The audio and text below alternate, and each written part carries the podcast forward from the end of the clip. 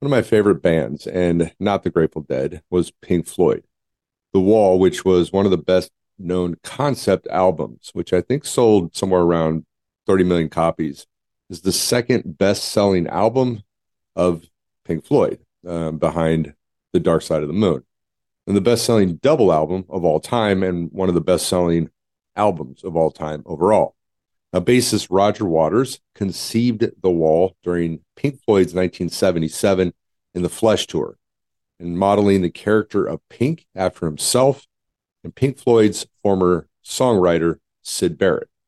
The Wall is a rock opera that explores abandonment and isolation, symbolized by a wall. Pink is a depressed rock star, and he imagines a crowd of fans entering one of his concerts, and a flashback of his life up to that point begins. Now, in the flashback, it's revealed that the father was killed during World War II. Pink's mother raises him alone. And with the death of his father, Pink starts to build a metaphorical wall around himself. Now, growing older, Pink is tormented at school by abusive teachers, and memories of these traumas become metaphorical bricks in the wall. Now, as an adult, Pink remembers his oppressive and overprotective mother. Pink soon marries, and after more bricks are created through more trauma, he is preparing to complete his wall. And while touring in the United States, he is wanting casual sex with a woman to relieve the tedium of touring. Though, in making a phone call home, he learns of his wife's infidelity and he brings a groupie back to the hotel room only to trash it in a violent fit of rage, terrifying her out of the room.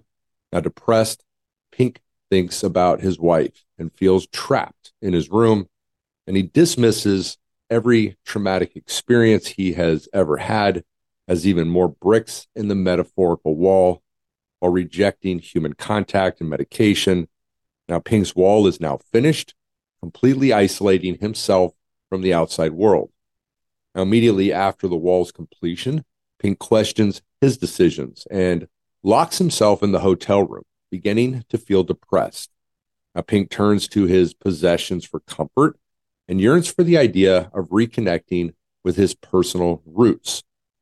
Pink's mind flashes back to World War II with the people demanding that the soldiers return home.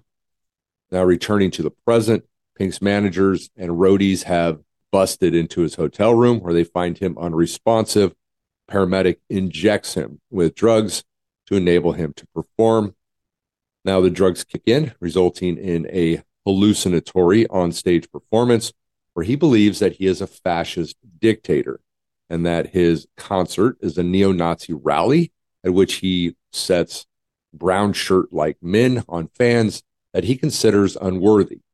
He proceeds to attack ethnic minorities and then holds a rally in suburban London, symbolizing his descent into insanity. Now, Pink's hallucinations then ceases and he begs for everything to stop. Tormented with guilt, Pink places himself on trial for showing feelings of an almost human nature before his inner judge orders him to tear down the wall. And this is the opening of Pink to the outside world.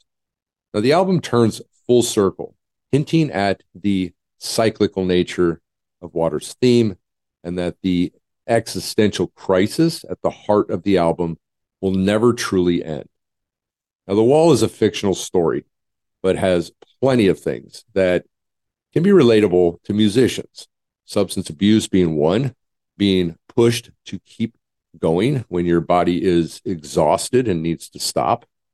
Now, please stay tuned for our special guest, Ryan Dusick, who was the founding drummer for Maroon 5. You don't want to miss this.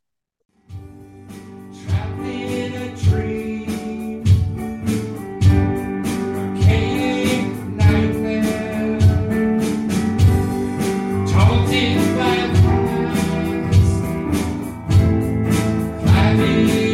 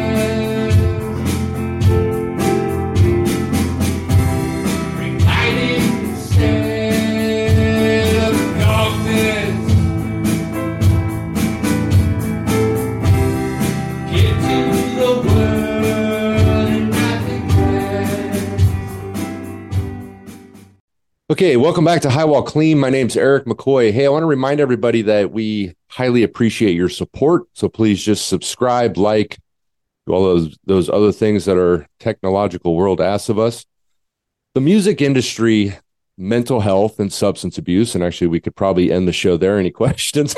uh, we've had numerous guests on the show, and the most common career that we do see is is a musician. And I'm very excited to introduce our guest today, Ryan Dusick, who was the founding drummer of Maroon 5. Uh, they released their debut album, Songs About Jane, in 2002. Uh, the album peaked number six on the Billboard 200 chart, went quadruple platinum in 2005. Uh, in the same year, the band was won the Grammy Award for Best New Artist. Now, Ryan released a book, I guess last year, titled Harder to Breathe. And the story takes you on the journey of success, obviously, the demands that come with it, as well as his struggles with anxiety and addiction after he left the band. And Ryan had a major struggle that he faced. He was a drummer and unable to drum due to nerve issues that he had. And, and Ryan, so thank I want to thank you for coming on our show. Thank you so much for having me on. It's my pleasure. Yeah, absolutely. And so, you know, I was saying earlier, you know, before we got started, I mean, you got a very interesting story um, that you obviously had a job and potentially unable to perform the job, um, and sort of forced out of the um, the industry. And I was thinking about this. I mean, I was just kind of trying to wrap my brain around. Um, you know, obviously, I'm I'm assuming that this was a big uh, dream of yours uh, to be a musician and then to hit a place to where you were unable to do it and sort of forced out of it. Uh, how did that feel for you? Well, you know, you have to remember this was a band we started when I was 16 years old in my parents' garage, and it was the original four members Adam, Jesse, Mickey, and myself. Uh, we worked for a decade to get to that point, you know, um, struggling and striving and doing everything in our power to make our dreams come true and finally they did you know finally we reached that the that summit that you dream of of being um, a headlining act and having a, a, platinum record and winning grammy awards and all that stuff. Just as we were reaching the apex of that i had to walk away from that career. Um, and it wasn't just walking away from career it was really walking away from everything that had become my self definition my entire identity was wrapped up in being not just a member of the band or the drummer in the band, but you know, a part of that group of friends and creative team and the whole you know social world that was uh, centered around the band and those guys and um, everything that we'd worked for for uh, since we were teenagers in high school, dreaming of that to the point where we were at. So it was devastating. It was heartbreaking. It really knocked me down to my core, just feeling really defeated, feeling like a failure um, I went through, I think, a grieving process. You know, going through the stages of grief to deal with um, that loss of identity. It was I was really depressed. Uh, I started self medicating more and more, um, and it was it was but it was a process I had to go through. It was something that that took time for me to find closure. Mm. And how was the and obviously somebody took your place in the band. Mm-hmm. And uh, how was the band for you? I mean, were they a lot of support for you?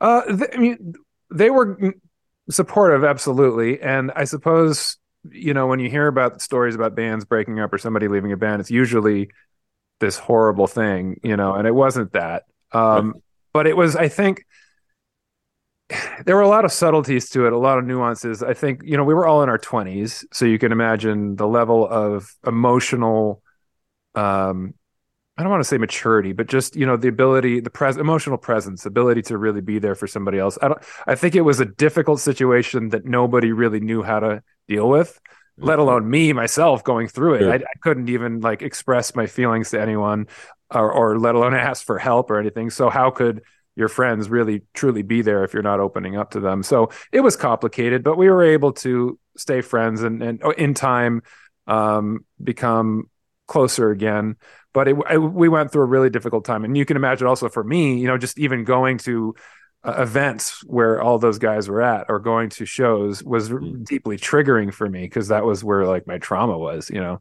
And it was I would want to go and and and participate in their lives and have fun the way we used to, but it would start out that way, but it would end up with me, you know, basically wasted and and in the fetal position crying by the end of the night, you know. So it was like it was a uh, it was com- complicated to say the least. Yeah.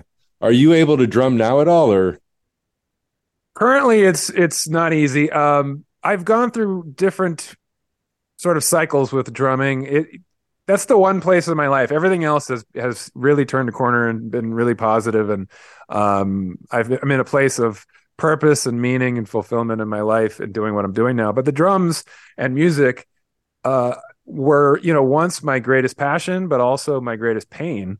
Mm. um, so i carry some of that baggage with me even though i've done my best to work through it and the kind of therapies that i've done. But um, it's interesting you know the psychology involved with this stuff because i you know i, I couldn't play the drums anymore. I had legitimate physical issues uh, but really now that i look back on it um, it was something we you call uh, musicians dystonia or focal dystonia, which means that your body you've put it through throw, so through so much stress doing something repetitive under high pressure circumstance that it finally just says you can't do this anymore, and it that you develop like a, a, reflex to it where you can't mm. you can't do that uh, action anymore.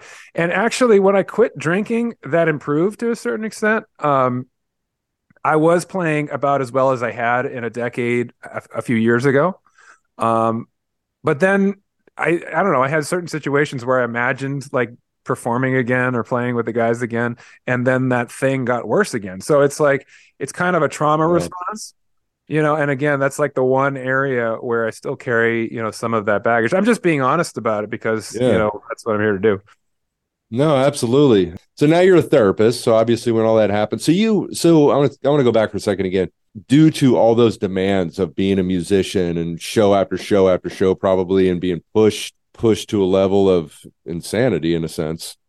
Yeah, I I kind of look at it as it was what happened was the intersection of a lot of internal pressure that I put on myself with the growing external pressure of success and all the demands that came with it um, because I was a I was a, high achieving kid growing up, and uh, and you know excelled in a lot of things that I applied myself to. Uh, and weirdly enough, I mean, I didn't get a lot of external pressure from my parents, like you have to perform, you have to do, you have to achieve. But I put a lot of pressure on myself. I held myself to a really high standard. I, I became very perfectionistic. Um, that you know, I could be self-critical. I could be um, I, I even became a sort of obsessive compulsive about certain things, and that played out a little bit in terms of my uh, intensity with the drums. Um, and so I, I, had this predisposition, I think, for some of the internal pressure, uh, as well as anxiety, which was it's something I think that runs in my family. Um, but for me, it manifested in some different ways at different points in my life. But it wasn't until I was we were in the midst of this huge campaign, this of you know for world domination as a band, mm. and touring all over the world, and you you combine uh, the kind of intensity I had as a person and the anxiety and the, and the pressure I put on myself with now having to perform night after night on bigger and bigger stages, um, one tour after another. I mean, it was relentless. I mean, there was just no um, end to it for basically four years of our life on that album. Um, and it wasn't something that happened one day or one night. It just built up over time. And really, what it was was my whole constitution really kind of breaking down. I, I look at it as a, a, nervous breakdown, just like my nervous system gave out on me. That's not a, a, a clinical term, but it's it's just a good way of of sort of describing you know just the buildup of the of the pressure and the stress and then eventually the breakdown that occurred i read somewhere that you wanted to be a baseball player is that yeah. Is that true? Yeah, that was one of my first dreams and, okay. and, passions. I, I was a pretty good pitcher when I was 12 in Little League. We won the championship and all that. And I had dreams of pitching for the Dodgers growing up in LA. And um, and I, I, think in some ways it, it, could have been realistic. I was I was definitely excelling in that. Uh, but I ended up with arm problems in high school. Um, and I and same almost it really mirrors kind of what happened with the drums, what happened with me with baseball in high school that's why I put it in my book, Harder to Breathe, because um, I mean, baseball is neither here nor there for if you're a fan of Maroon 5, but it's kind of sets up the story because you see what I dealt with on a smaller scale with baseball uh, as a teenager. It kind of comes it it foreshadows, you know, what comes later with the with the band and on the road on a much bigger scale. So okay, so now let's go back now. So now you're a therapist. yeah, right. and that's pretty cool. I'm actually a, uh, I work in the substance abuse field myself. Um, I'm a counselor. I've been doing it for 20 something years. And um, and so you decided to go to school, obviously after you left. How and a question, how long did it take you for you to finally let go of and how did you do that? How did you let go of that? Well, it was tough. You know, I, I spent about 10 years in my, you know, pattern of addiction, um, self-medicating and and trying to make the painful feelings go away or escape them or avoid them and all the things we do uh, which of course worked for a night or two and then made it worse. Mm-hmm. Uh, and it got worse over time. And at the end of it, you know, I'd gotten to a place where my anxiety was at the worst it had ever been in my life. I was really depressed and isolated, and physically, it was taking a toll on me, all the drinking and everything. And, um, you know, kind of hit a spiritual bottom um, where I, I just realized that I wanted to jo- rejoin the living. You know, I didn't I, the way that I was going. It was just going to keep getting worse until I died. Um, so if I wanted to, you know, live uh, a life that was at all fulfilling, I needed to start walking in the other direction. Mm-hmm. Uh, it was humbling, extremely humbling to get to that point, uh, feeling so low. And I started out at the Betty Ford Center out in the desert down here in Southern California and it, it, what what happened for me was early in recovery, even when I was still dealing with intense anxiety and coming off of both the alcohol and, and some medication that I was on, uh, that was just left my my nerves completely frayed. Um, I, I, discovered service, you know, as a way um, to counteract that. It was a powerful thing to realize that even like two weeks into my stay in rehab, that I had something to offer another human being that was helpful and meaningful. You know, mm-hmm. just somebody's doing worse than I am that's, you know, shaking like a leaf walking in those doors. And I can help them with their bag and show them to their room and acclimate them to the process that we're all going through, realizing that somebody had done that for me two weeks earlier and that it had helped me and I felt more comfortable after they did that. And and so that was just like a light switch went on for me, realizing you know all of the things I'd been doing to avoid my my problems um, had also kept me from realizing that I had the ability to be to have connections like that in in in the world to people and to and to life. Um, and it just it was just felt more meaningful than anything I'd been doing in my addiction for years. So I kind of just followed that feeling um, once I was out of rehab. I, I was at a at an IOP and an intensive outpatient program for a little while um, where I volunteered for two years after I finished that program, and I was just you know helping people that were getting started uh, in recovery, offering support, you know, listening to them, telling them my story, and it was just so meaningful and fulfilling to do that. And I was getting a lot of positive feedback uh, in terms of my ability to be you know to articulate the ideas of recovery but also to be empathic with with the newcomers that um it just started to seem like it's a no brainer to do this at a higher level, something find a career in it. Uh, if it's already something I'm volunteering to do, and I have the you know educational background to go back to school and get a degree, like this could be something great. So I did that, and I applied, and I just kind of did the next indicated action, which was going back to school to get a master's degree in clinical psychology, thinking I would probably just do what you're doing, you know, going and becoming a drug counselor or working at a recovery center. But you know it kind of opened up my horizons and i found a lot of different areas that i uh, could see myself working in. So i'm not working specifically in the addiction recovery world but i am working with people that are struggling with anxiety depression trauma and of course substance use or abuse comes into all of that um, you know with with a, a, number of my clients. So it all kind of comes together in what i'm doing now and, and being a therapist. Um, i bring everything that I've learned personally in my life into yeah. the work that I do. Yeah. Now, did you, um, were you doing a lot of drinking when you were in the band or was it mostly afterwards? And was, uh, were you doing drugs too, or was it just alcohol? I don't say just alcohol, but you know. well, this it was kind of like this. Um, I was actually kind of late to the ball game. I, I, was a good kid who didn't mess around too much. I took my parents' advice to stay away from drugs and alcohol as a teenager. Uh, in my 20s, I started drinking recreationally, and it was at you know the early stages, the romantic stages of of alcoholism, where it was all just fun. It was just mm. something to facilitate the good times, get out of my head, and not be so anxious and self conscious. Uh, and it worked for that time. And then I took that onto the road with me and during that time, I did drink, uh, not to the point that I would say that it was totally toxic. I mean, I, I would say, you know, I would tie one on when we had a night off, or um, I don't really remember being drunk on stage or hungover on stage hmm. very much. Um, but that being said, I can look back and say it wasn't necessarily the, the best coping mechanism because the amount of stress that we were under and the amount of toll that it was taking on my mind and body um, you're then just putting that much more stress on your mind and body by putting that toxin in you as a way to just check out. So it, it probably made things worse, but it didn't really escalate to the point of being full on, um, you know, a real problem until, you know, I lost the thing that had been my self definition and fell into this space that felt like a deep void. Um, and for the first time drinking became a way to escape not to facilitate good times but to um, to medicate to to numb out completely or to to seek oblivion you know? And um, that's when it got really bad for me. And it it took it escalated pretty rapidly after I left the band. But I went through all the stages of of addiction where you know I, I convinced myself that I had it under control you know and kind of went through that little phase of um, feeling like I was getting my shit together. Mm-hmm. Yeah. that, that if I just, you know, drank like a gentleman and all that stuff. Uh, of course, our hats are off, our hats are off to you. yeah, exactly.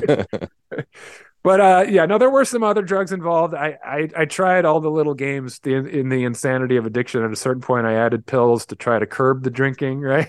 Mm-hmm. Going to my my psychiatrist, talking about my anxiety and uh, doing that little dance between the medication and the self medication. Of course, it all just made it worse in time, and and it it escalated and became an even more complicated problem. Um, so you got this book out, and uh, um, so what's the premise of it? Well, this book, Harder to Breathe, I, it was something that I, I toyed with the idea of writing probably 10 years earlier when I was still in the depths of my suffering. Um, actually, somebody even approached me and wanting to maybe co-write it or or ghostwrite it for me. And at that time, I said no for a couple of reasons. One, if if I was going to write a book, I was going to write it myself. mm-hmm. I had a degree in English from UCLA, and I had always had a dream of writing uh, novels. So I, I figured I'd write my own book. But also, I just you know I didn't see what the purpose would be at that time because I was it was I knew I had an interesting or unique story to tell in terms of the band and it was sad, the heart and heartbreaking, the ending the way that it did. But you know, what would the purpose be? Just, just woe is me. This is what I had, and this is what I lost. So I didn't write the book at that time. I was in no condition to. But when I was in grad school, getting my degree in uh, in psychology, I uh, I was in a really good place, really inspired, and feeling like my education and my understanding, not just of of mental health and psychology, but also of myself and everything that I went through was reaching a whole other level. And it just kind of came to me one day that I had this story to tell that now had a happy ending. You know, mm. it was something that could actually be purposeful, not just for me in terms of sort of a, a narrative therapy for me, but also um, to, to, you know, inspire other people that might need to hear this story of hope and recovery. So it just started coming out of me and it became like a mission. And I realized I wanted to do the best I possibly could to be really honest and vulnerable in the writing of it.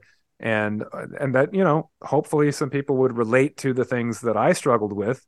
And if they can relate to the things I struggled with then hopefully they can relate to uh, my recovery. Yeah. I think of I mean you have a you have a powerful story but it's easily relatable you know to anybody I mean it's substance abuse mental health it's it is all about loss. I mean, it can be loss of sanity, loss of meth. Meth was my killer in life, and I would say it was honestly my first true love in life. You know, mm-hmm. it was one of those things. I, I, started young. It was always there. It was there to comfort me. You know, it was never let me down, you know, kind of thing until eventually it did let me down. But and and I think honestly that a lot of us deal with will deal with a, that loss for the rest of our lives. The substance, you know, I, I the choices I made, I lost my family, I lost my friends, I lost, you know, money, I lost my credit, my my health, and so the only way that I was able to gain the losses back was I had to let go of the thing that really meant something to me. Um, you had to let go of something, you know, that meant something really, you know, heavily to you for you to find your life. Yeah, I I think I really had to mourn those losses. Um, and and and a lot of ways, I think you know to get sober, you you have to go through a grieving phase with your substance. You know, because as the, the, way you described it is is very accurate. It's it's like a it's like a, a one true love. You know, but it's a relationship that starts out romantic and it's meaningful to you and it's the answer to all of your prayers. Um, and eventually, over time, that relationship becomes toxic Yep. And just like any relationship that ends, you know, it, you still have those memories of the things that were that may have been um, your your saving grace at one point in your life, um, and you have to kind of mourn the loss of that because, for better or for worse, it was a big part of your life for a long time. You know. And it's like, who am I? You, you know, I mourn that identity, you know, that I lost as the drummer in Maroon Five, and that whole thing. Um, but you, I think your identity as a drinker or, or, a drug user, like that's wrapped up in your whole sense of yourself. Yeah. And so when you when you enter that new stage of recovery, for a moment there, it's kind of like, who am I if I'm not that guy? Yeah, absolutely. I, you know, I was, I was thinking about when you were saying that with your career. You know, you know, I've been in the substance abuse industry. There's two things I know: how to sell dope and how to be a counselor. I don't know what else I would do, you know, if, I, if I lost that, right? Everybody gets clean and sober because of pain. Something painful happens, you know, for people to get clean and sober. Now, eventually that pain goes away, you know, and we have that part of the brain called the amygdala, which stores that emotional memory. Mm-hmm. Right? And so the cravings, you know, that a lot of people have always resorts back to like when I first did it, you know, the times when it was wonderful, you know, yeah. because that pain you know, that's why we always say don't glorify or glamorize it because, you know, that sort of puts us back. And I was kind of curious on that with your music. Does that same similar idea apply with your music? Well, I've come to a place where I think for the longest time while I was in my addiction, uh, my relationship to music was extremely complicated, and it was hard for me to remember when music was um, pure and innocent fun and inspiration and passion because it was wrapped up in so much pain and trauma for me you know?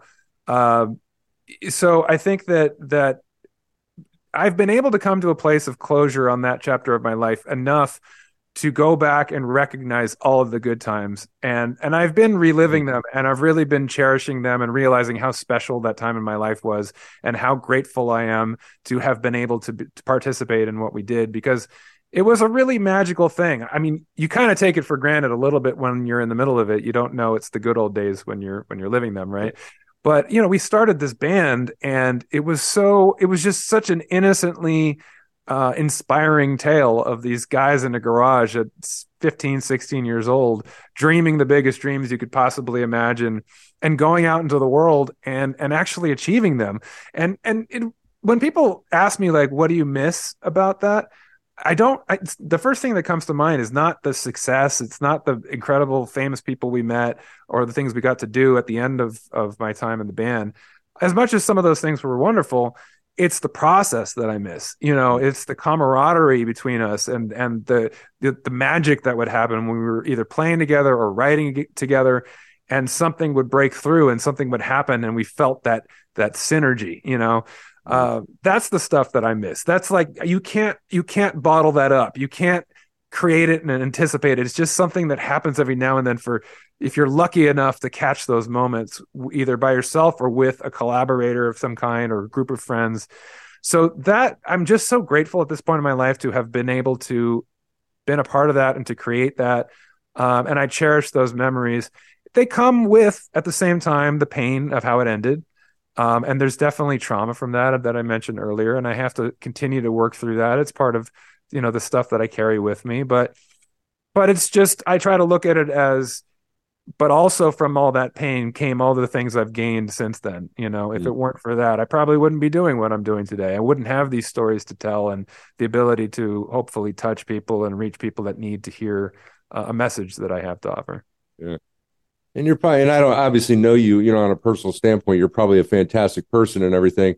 And, you know, I look at with my life with substance abuse is there's nothing I've ever done that makes me who I am, but it did help shape me and I can say I love who I am today. Sure. You know, and I wouldn't want to change anything. And I did a lot of horrible things and bad things, you know, but I would not want to change anything. You know, you had an experience that a lot of people will never have that opportunity. Uh, a lot of people dream of, you know, and that will never yeah. find themselves, you know. And I'm sure that's kind of cool.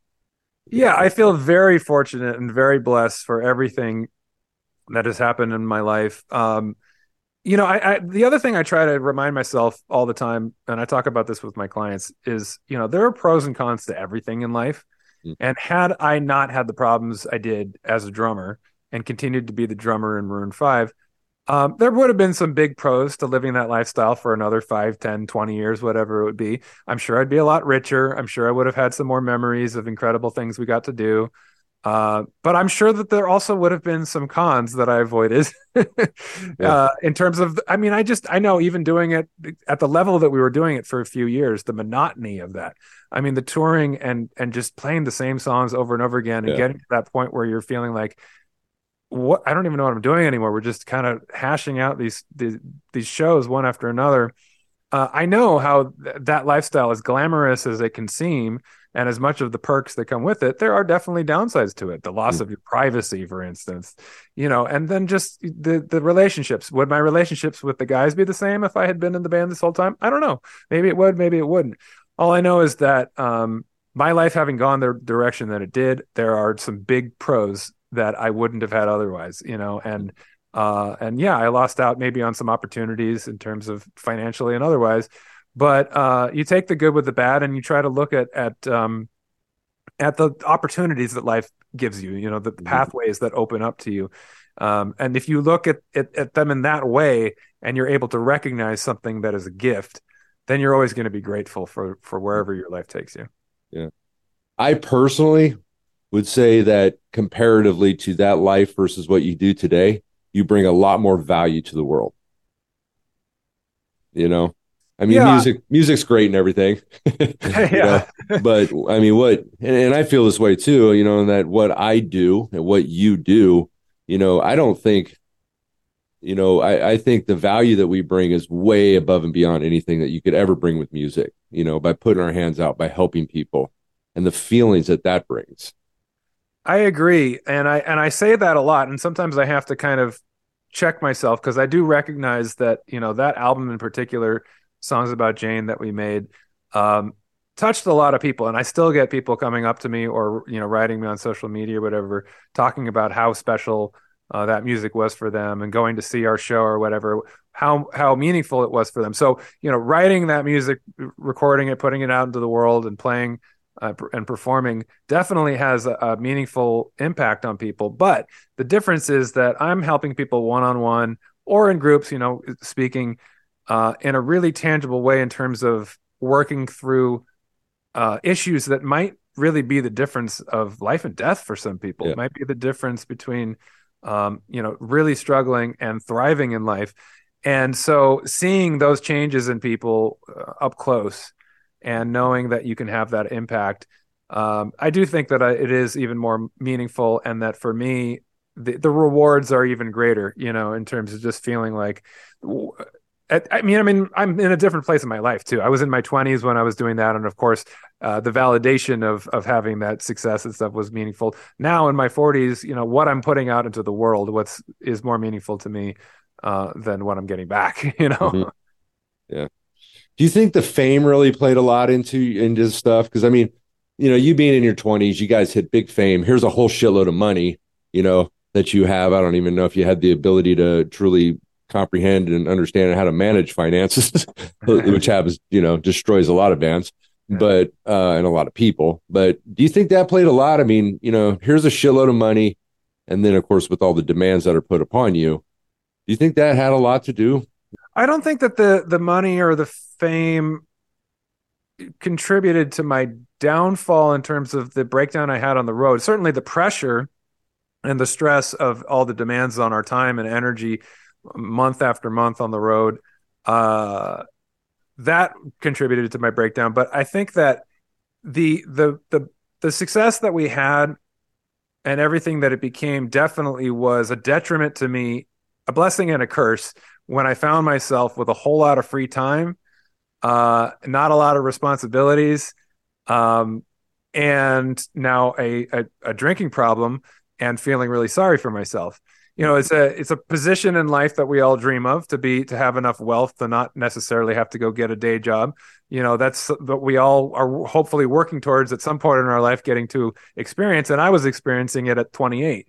So it sounds like a dream, and in some ways it is. But when you're feeling absolutely broken inside, and uh, don't have any responsibilities you have to live up to or or wake up and you know show up at a job um, or I, you know, I have the I had the time to show up to family events and stuff and, and plan out my month so that I could appear like I had my stuff together. You know, yeah. uh, it was really it contributed, I think, to the extent to which I was wallowing and, um, you know, just kind of it it it enabled my ability to stay in that state of self obsession and denial and and reliance and dependence on a on a substance to to to moderate my emotions in any way. So it was it was definitely detrimental in those ways. So let me ask you. I always like to ask this question. Um, you know, if you were to send a you know give a message out to somebody who's struggling, um, who's really struggling, what would you tell them? Well, I think the the the thing that we the mistake we do make sometimes as just as friends or family members of somebody who's struggling is to try to fix them right away you know to try to say here's what you need to do give them advice or because that's like the last thing you want to hear and it's probably the most likely uh most likely effect of that is defensiveness right mm-hmm.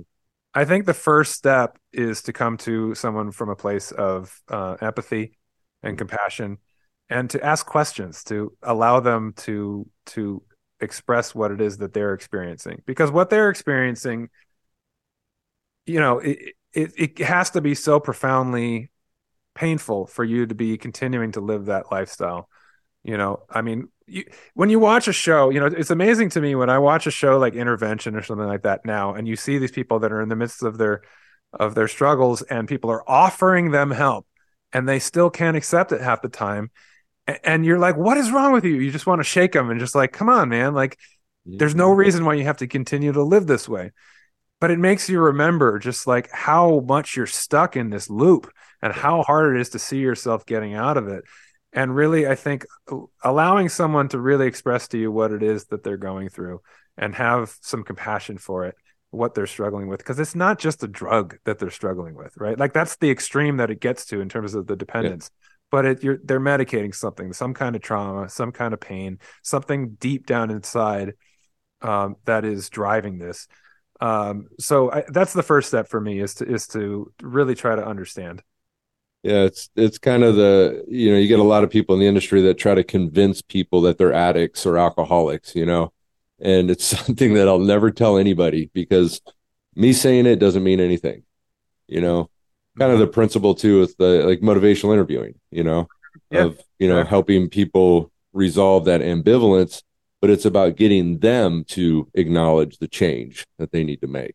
Yeah i mean reflective listening is a big part of yeah. motivational interviewing right? And it's just like repeating back to someone. It's amazing how much that works. It's one of the first things i learned as a therapist is like when all else fails just repeat what the person said right yeah. back to them and half the time they're they're astonished because and they're like oh my god you get it you know because like no one takes the time to really understand what you're going through and all we want a lot of the time is just to feel heard yeah. feel seen you yeah. know and so sometimes just asking the right question or just saying so what you're saying is that you feel this way because of this and it's exactly what the person just said but mm-hmm. it's like oh my god you understand you know? That's a powerful yeah. tool. Yeah.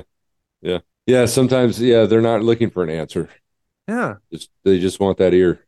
Yeah. Connection that's the thing is that you know we all we've heard that addiction is a, a disease is a spiritual malady you know and and what's the opposite of that? It's connection feeling connected to something outside of yourself you know?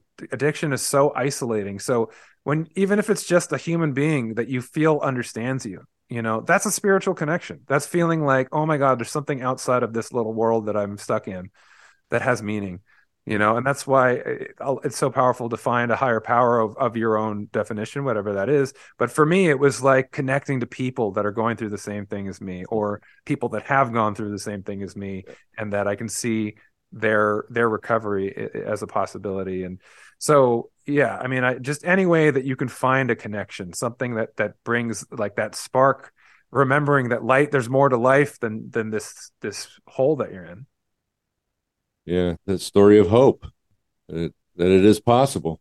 You know, you went through that and and look at you today, you know, a fucking therapist. yeah, can you imagine that if you told me 10 years ago that I would be helping people? I wouldn't believe you. Yeah. Uh, it's, yeah, it's absolutely crazy. Well, hey man, I want to really thank you for doing this. Yeah. All right, well, hey, I want to thank everybody for listening to another episode of High Wall Clean. As I always like to say, keep getting high, but let's do it clean. We'll see you soon. Thanks. Hey, but we are not done yet. This interview continued for our radio show on Hot Topics, which is on Johnny Rock and Roll Radio. This episode aired on March 11th, and the topic of the radio show was negative self talk, inner critic. And so let's continue on with that. Hey, I got a therapist who is going to join us briefly and uh, who just happens to be the founding drummer for Maroon 5. So we got Ryan Dusick here, and I thank you, Ryan, for helping us out. I want to tell our listeners that you can hear his amazing story of his rise to fame. Obviously, what goes up must come down. He was forced out of the music industry because of nerve problems and unable to perform his job, which was play the drums. So he lost his mind, found booze to comfort him, and then decided to seek happiness, and enjoyment in life. Am I kind of on the right track? yeah, yes, basically. Uh, and so he became a therapist and wrote a book to help others find it. Okay, so we have been talking about that critical voice, and I was curious on what that critical voice was telling you when you were going through all this stuff. Well, I was uh, I was really hard on myself uh, as a kid growing up. Uh, nothing was ever good enough. You know, I, I had to excel and achieve, uh, and I, I, put a lot of pressure on myself uh, to do that constantly. And so when you're on the road and performing night after night on bigger and bigger stages and the demands are getting greater externally, there was a moment when that internal pressure that I put on myself met up with that external pressure. And I think that what I started telling myself, and it can be, it can become a self fulfilling prophecy, you know, when you tell yourself the negative enough times. I was telling myself that I'm going to fail, you know, that uh, basically I can't hack it. I'm breaking down uh, there's something defective in me and I'm bound to be a failure. Um, now that was just a fear of mine, right? Of course, it wasn't reality. It was just a fear that I had, but I was obsessing about it and ruminating on it and and telling myself more or less that that was what was going to happen. And I don't know, you know, if that was ultimately what what created the problem or if it was part of the problem, but certainly if you tell yourself something enough times, you start to believe it right and the, yep. but the opposite is true right and if you tell yourself the positive thing enough times you start to believe that as well so it's really just a matter of replacing those negative uh, thoughts with positive ones with affirmations with yeah. talking to yourself the way that you would um, your best friend or your loved one or, or your family member um, if you were you know trying to be supportive and helpful you would never talk to them the, the way that we often talk to ourselves oh you idiot why'd you do that you know oh you're, you're going to screw this up you would say, "Oh, that's all right. You're doing great. You know, keep going. You're going to overcome this." And so, finding a way to, to talk to yourself in that way, to be your own cheerleader, it makes such a huge difference.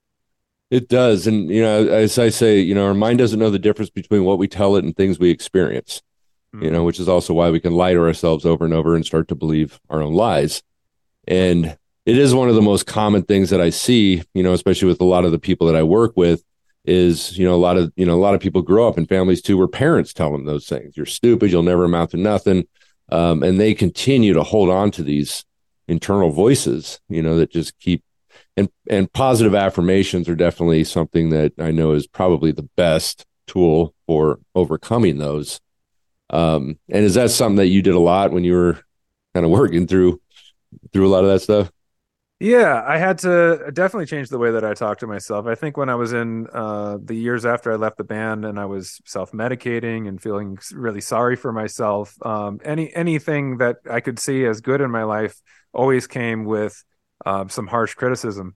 And uh, but when I was able to to you know quit drinking and start that whole new journey, um, I started to realize that you know the confidence that I once had and had lost um, was still there as long as I was treating myself kindly. You know, I had been treating myself so unkindly for so long, so it made sense that I was in, down in the dumps.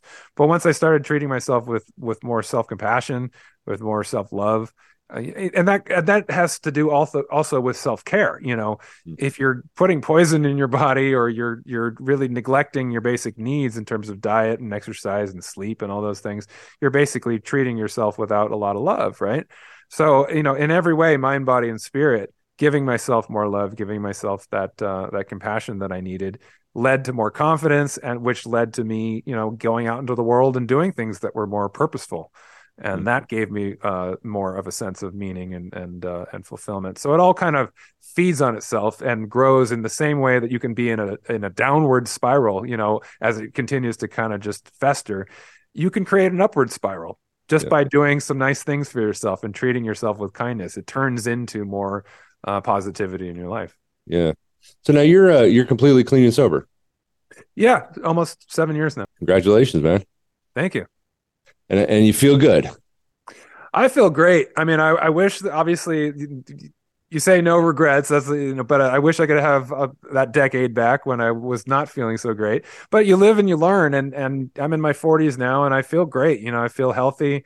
Um, I feel positive. I feel inspired to do a lot of things in my life, and I'm going out and just kind of doing the next indicated action every day. Mm-hmm. taking, you know, allowing that to take me wherever life takes me. Um, and so I feel wiser, you know, for having gone through all of that. Um, and if I could go back and do it all again, I'd probably do some things differently. But it, I'm I'm using that that uh, all of that growth and everything I've learned from it to uh, to live this part of my life in the best way I know how and and pay it forward. You know, really just try to be of service to others that might need to hear some of the things that I've learned. Yeah, and it feels good to see people succeed. You know? Absolutely, yeah. That's why we do it, right? Sad, sadly, you know, we lose some, but yeah. You know, especially with everything that's going on today. But it's those successes that keep us keep us moving forward. Oh my God! I mean, when I was in early recovery, uh, I was volunteering at a at a recovery center for a couple years before I went back to school to get my master's and become a therapist. And I was just, I mean, that was so inspiring to me. You know, where else do you get to see somebody, and not all of them, but some of them come in at the lowest point in their entire life. And in a matter of months all of a sudden you see the light bulb go on. Yeah. yeah. and and they're they're seeing life in a different way. There's a positivity there's a brightness. And and they're thinking more clearly. They're they look healthier. Their spirit has been rejuvenated and their relationships are improved i mean like everything is just gelling. Yeah. and when you see that happen it's like man that is so magical and it, and it inspires you to want to really be grateful for the ways in which your own life can can have all those things. You know i'm doing a lot of telling my story as much as i can and and trying to be an advocate you know uh, both uh, in terms of mental health and in addiction recovery. Um, you know I, I, just feel like what i've gained um, and having whatever platform i have given my background and and and the what i'm doing now uh, it's a it's both a passion and a responsibility i think to to be of service in that way. I want to thank you for doing this man. I really really appreciate this Thanks a lot, man. I, I really appreciate you having me on. It was uh, it was a good experience.